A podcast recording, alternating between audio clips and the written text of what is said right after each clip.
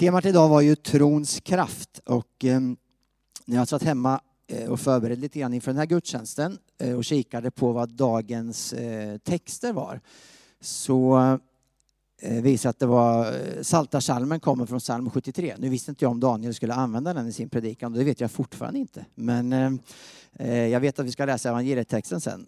Eh, men jag tänker att jag skulle vilja läsa den Saltartexten. Eh, och då är det från Psaltaren 73, vers 23 till 26. Där står det så här. Men nu är jag alltid hos dig, du håller mig vid handen. Du leder mig efter din vilja, du för mig på härlighetens väg. Äger jag dig i himmelen så önskar jag ingenting på jorden. Mitt kropp och mitt mod må svika, men jag har Gud, han är min klippa för evigt. Så lyder Herrens ord. Gud, vi tackar dig. Jag vill läsa den här salmen därför att den innehåller faktiskt en av mina favoritverser i Bibeln. Som jag upptäckte för ganska många år sedan eh, när jag läste i Saltaren. Och det är just den här versen. Äger jag dig i himlen så önskar jag ingenting på jorden. Och på något vis, så för mig så handlar det här om, om perspektiv lite grann. Det är inte så att vi inte kan önska oss någonting på jorden. Jag, menar, jag önskar mig att HF ska vinna mot Degerfors i eftermiddag till exempel. Även om kanske det kan vara oviktigt eh, på många sätt. Det var en banal sak, men vi kan ju önska oss väldigt mycket också. Jag längtar efter att få träffa mitt barnbarn i Kanada till exempel och, och så här, som jag inte får chansen att göra speciellt ofta. Men det är ju så här att på något vis, vi har ju hittat skatten. Och det är ju mer än nog för oss. Eh, det finns liksom ingenting på jorden som kan tillfredsställa mina innersta behov. Utan det är faktiskt bara Gud som kan, som kan tillfredsställa mig i den djupaste delen av, av mitt hjärta och min själ. Och jag tror att jag har en längtan i alla fall i mitt liv att jag får bygga mitt liv på den här klippan, på Kristus som den enda som kan ge mig fast mark eh, under fötterna. Det är inte fel med några jordiska ägodelar eller att vi längtar efter saker men men äger vi Gud i himlen då behöver vi faktiskt inte sträva efter någonting annat för att hitta den här djupaste innersta tillfredsställelsen. Det tycker jag är ett underbart evangelium. Äger jag dig i himlen så behöver jag ingenting annat egentligen i livet. Är det inte underbart? Vi kan väl be tillsammans kort. Tack Herre för att du är mer än nog för oss. Eh, tackar dig för det som du gjorde för oss eh, på korset. Eh, att du dog för våra synder, att du vill ge oss det här livet som är ett liv i, i överflöd eh, av kärlek, nåd eh, och hopp, Herre. Tackar dig för att vi får kasta oss på dig. Och jag ber att vi får göra det idag, Herre. Vi får kasta oss på nytt på dig. Du som bär genom allting i alla livets omständigheter. Tack för det, Herre. Jag är så tacksam för det. Amen. Nu så vill jag ha fram eh, mina skådespelare som jag har tillfrågat idag. Vi har övat länge på det här lilla dramat. Nej, ingen som känner igen sig i det. Här har vi eh, några som ska hjälpa mig idag. Vi har två mickar som ni ska få eh, samsas om här. Ni får se till så att den som behöver micken vid rätt tillfälle har den. Och vi kan börja här med dig. Vem är du? Jag är Jesus. Vi har Jesus här. Och jag är en lärjunge. En lärjunge. Jag är ett par föräldrar. Föräldrarna har vi där. Jag är blind. Ja. Och jag är grannar och lite löst folk. Ja, jag är ett antal fariseer. Ja. Kanon. Och jag är då berättaren. Vi ska få lyssna till eh, dagens eh, heliga evangelium tillsammans. Vi ska läsa hela kapitel 9. Jag tänker ni kan få sitta idag. Jag brukar säga att ni ska ställa upp, men nu får ni sitta. Eh, är ni beredda? Gott. Så här skriver evangelisten Johannes kapitel 9. Där Jesus kom gående fick han se en man som hade varit blind från födseln. Lärjungarna frågade honom. Rabbi, vem har syndat? Är det han själv eller hans föräldrar? Eftersom han är född blind. Jesus svarade. Varken han eller hans föräldrar har syndat, men Guds gärningar skulle uppenbaras på honom. Medan dagen varar måste vi göra hans gärningar som har sänt mig. Natten kommer då ingen kan arbeta. Så länge jag är i världen är jag världens ljus. Sedan spottade han på marken, gjorde en deg med spottet och strök degen på mannens ögon och sade Gå och tvätta dig i Siloadammen. Siloa betyder utsänd. Mannen gick dit och tvättade sig och kom tillbaka seende. Hans grannar och de som förut hade sett honom som tiggare sade. Eh, det är inte han som satt och tiggde. Några sade Jo, det är han. och andra. Eh, nej, men han är ganska lik honom. Själv sade han. Det är jag. Då frågade de. Hur öppnade sina ögon? Han svarade. Han som eh, heter Jesus gjorde deg och så spottade på den. Och sen tog han det på mina ögon och sa åt mig att gå till Silioadammen och tvätta mig. Jag gick dit och tvättade mig och sedan kunde jag se. Och de frågade honom. Var är han? Han svarade. Har ingen aning, vet inte. De förde mannen som hade varit blind till fariseerna. Det var på en sabbatsdag som Jesus hade gjort eh, degen och öppnat hans ögon. Och nu frågade också fariseerna honom hur han hade fått sin syn. Och han svarade. Han la deg på mina ögon och jag tvättade mig. Och nu kan jag se. Några fariseer sade. Men mannen han talar om är inte sänd av Gud. Han håller inte sabbaten. Men andra sade. Hur skulle en syndare kunna göra sådana tecken? De var alltså oeniga och därför frågade de, de, de den blinde en gång till. Vad tror du själv om honom eftersom han öppnade dina ögon? Han svarade. Han är en profet. Judarna trodde inte på att han hade varit blind och fått sin syn, så de kallade till sig den botade mannens föräldrar och frågade dem.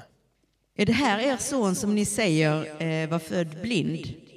Hur kommer det sig att han ser nu? Föräldrarna svarade. Vi vet att det här är vår son och att han föddes blind. Men hur han kan se nu, det vet vi inte.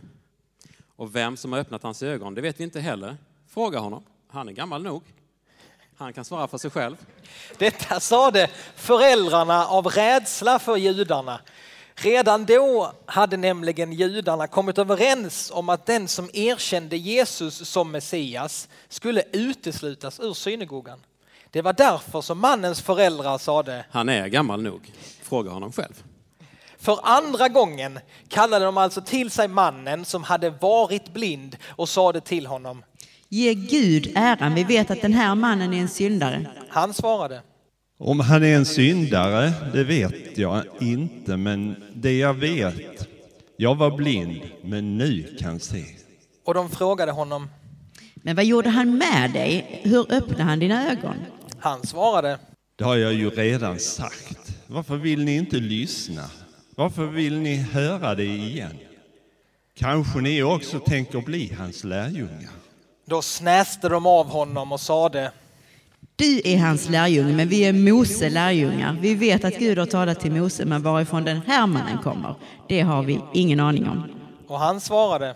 Ja, det är märkligt att ni inte vet varifrån han kommer och ändå har han öppnat mina ögon.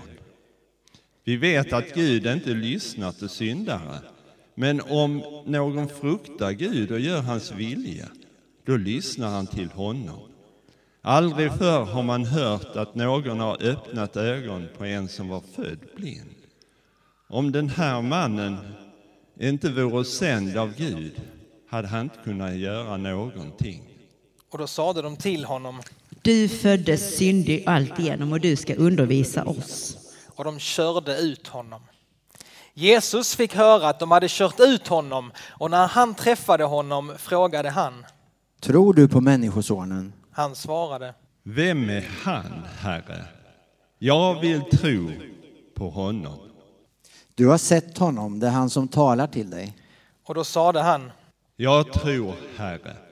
Till en dom har jag kommit hit till världen för att de som inte ser ska se och de som ser ska bli blinda. Några fariseer som var tillsammans med honom hörde detta och sade till honom. Är kanske vi också blinda? Jesus svarade, Om ni vore blinda skulle ni vara utan synd. Men nu säger ni att ni ser. Er synd står kvar. så lyder det heliga evangeliet. Lovad vare du Kristus. En applåd här till våra fina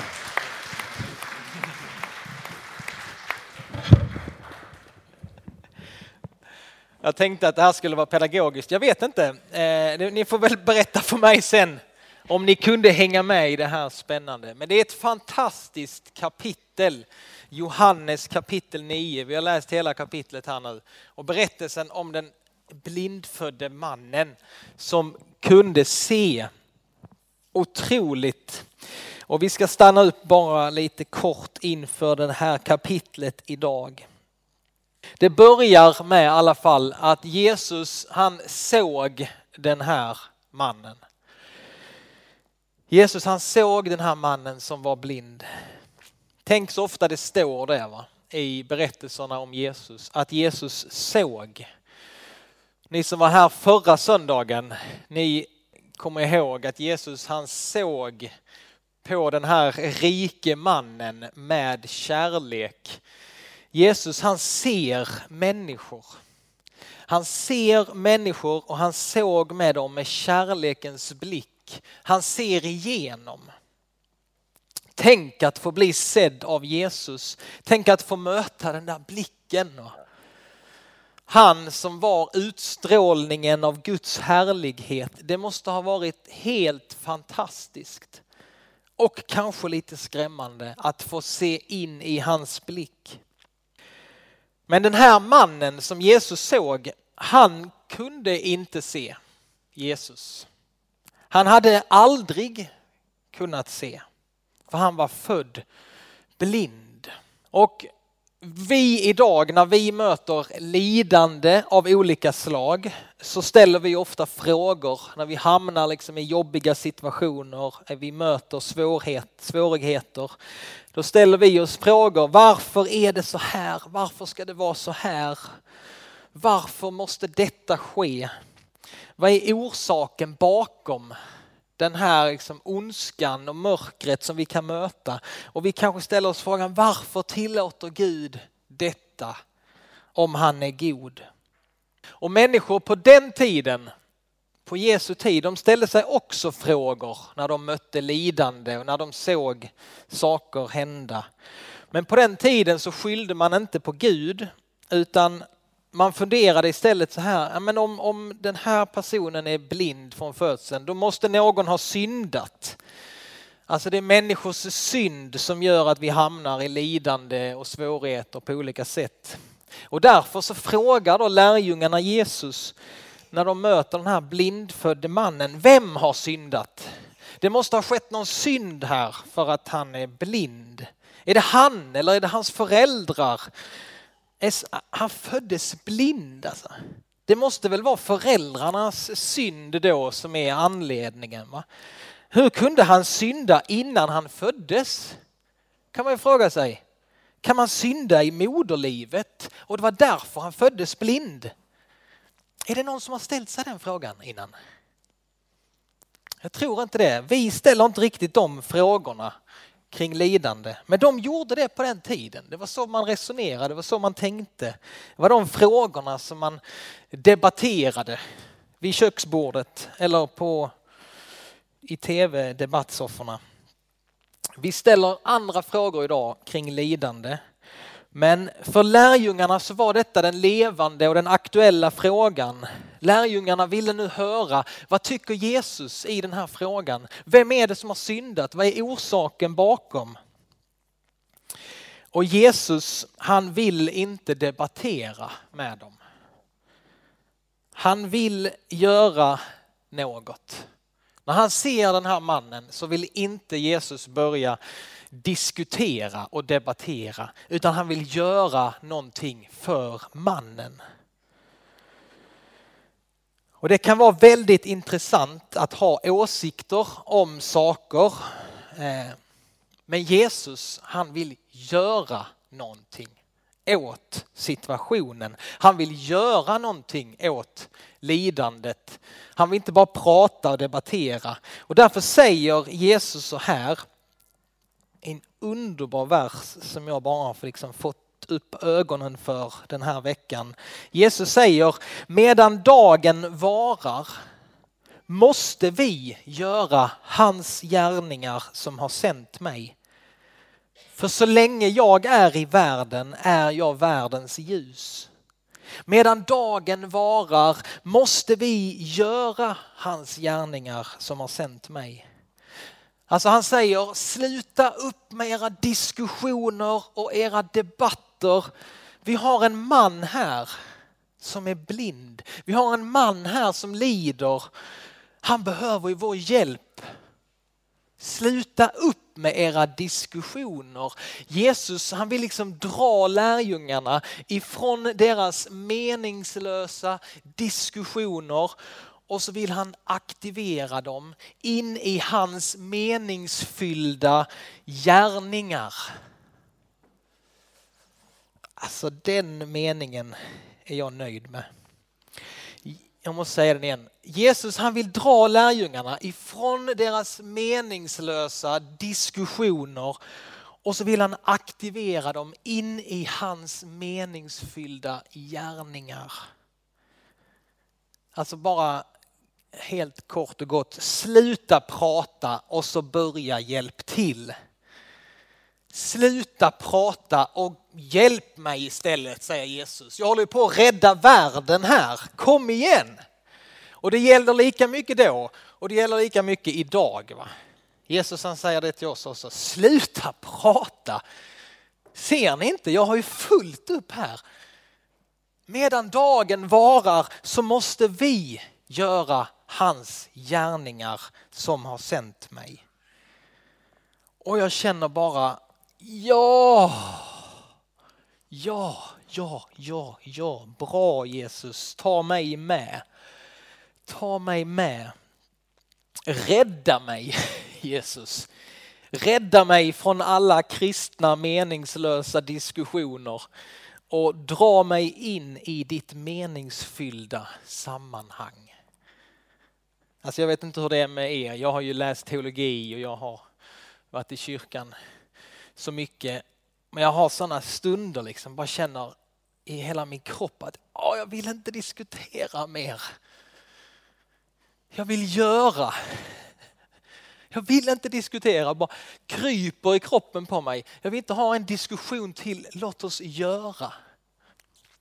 Rädda mig från tomhet. Rädda mig från religiöst skådespel. Dra mig in i det du gör Jesus. Låt mig få vara med och göra det som du gör. Och Jesus han säger ju just detta, han säger så här, medan dagen varar, han säger inte måste jag, utan han säger medan dagen varar, då måste vi göra hans gärningar som har sänt mig. Så länge jag är i världen är jag världens ljus. Alltså man blir, jag blir så glad att Jesus han talar om ett vi. Medan dagen varar måste vi. Han talar om ett vi. Och detta är en inbjudan till dig och mig idag. Han kallar på oss. Vi ska få göra hans gärningar. Medan dagen varar så måste vi göra hans gärningar. Det finns många människor i vår närhet just nu som lever i mörker av olika slag. Men vi vet att ljuset besegrar mörkret varje gång. Där ljuset kommer in, där fördrivs mörkret varje gång. Och vi får vara med, vi får göra hans gärningar. Idag så ser vi att Jesus han spottar i sanden. Han gör en deg av spott som han sen kletar på mannens ögon.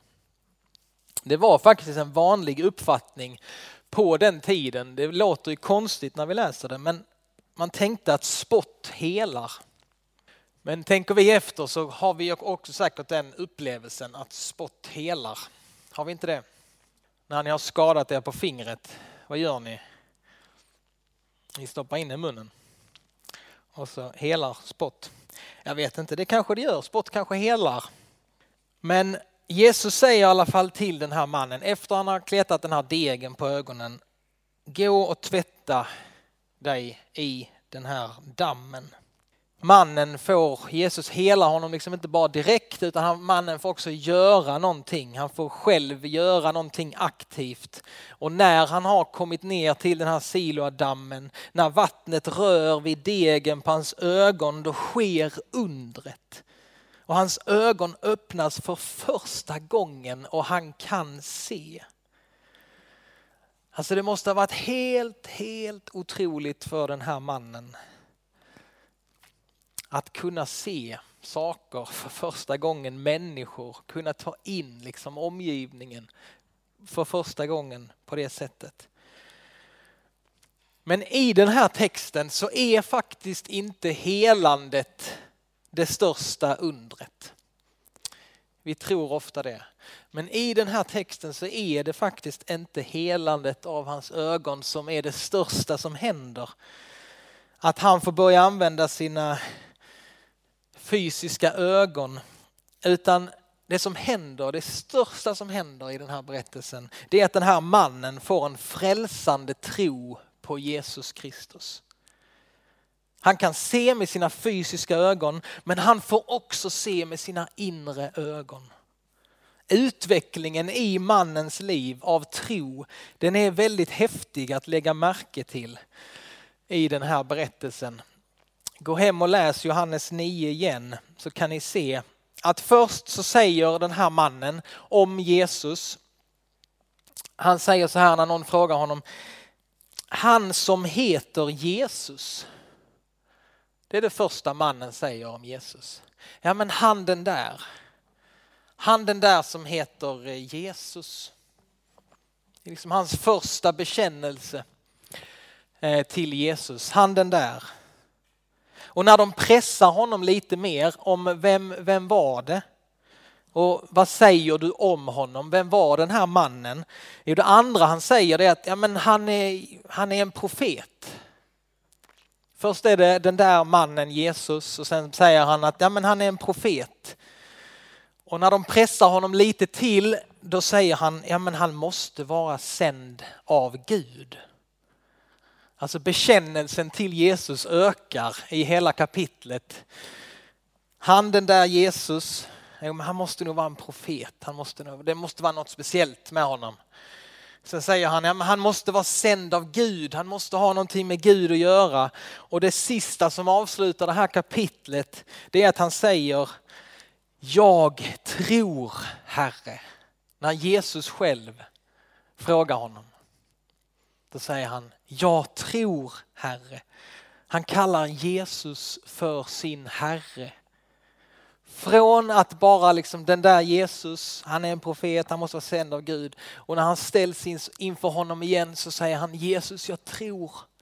Jag tror på människosonen, jag tror jag kallar dig för Herre. Och mannen har varit på en resa i tron. Och som ny på den här resan i tron så kan man säga precis som den här mannen gör. Va? Han säger eh, till de här som frågar honom, som pressar honom, så säger han ofta jag vet inte. Jag har inte koll på allt. Men det jag vet, det är att jag var blind. Och nu ser jag. För jag har mött Jesus. Jag vet inte allt, jag har inte koll på allt det här teologiska tjafset som ni håller på med. Men jag vet om att jag var blind och nu så ser jag. Ja, det är det jag vet. Jag kan inte svara på alla era, era frågor, men det jag vet att innan jag mötte Jesus så var jag på den här platsen. Men nu har jag mött Jesus och nu är jag här. Jag har börjat gå i kyrkan. Jag får träffa andra som tror på Jesus. Jag har börjat prata med honom i bön. Jag har börjat läsa Bibeln och jag märker att det händer någonting i mitt liv. Innan så var jag här, men nu har jag mött Jesus och nu är jag här och mitt liv är förvandlat. För det blir det i mötet med Jesus. Innan var jag här, men nu är jag här. Jesus han har öppnat mina ögon, han har förvandlat mitt liv.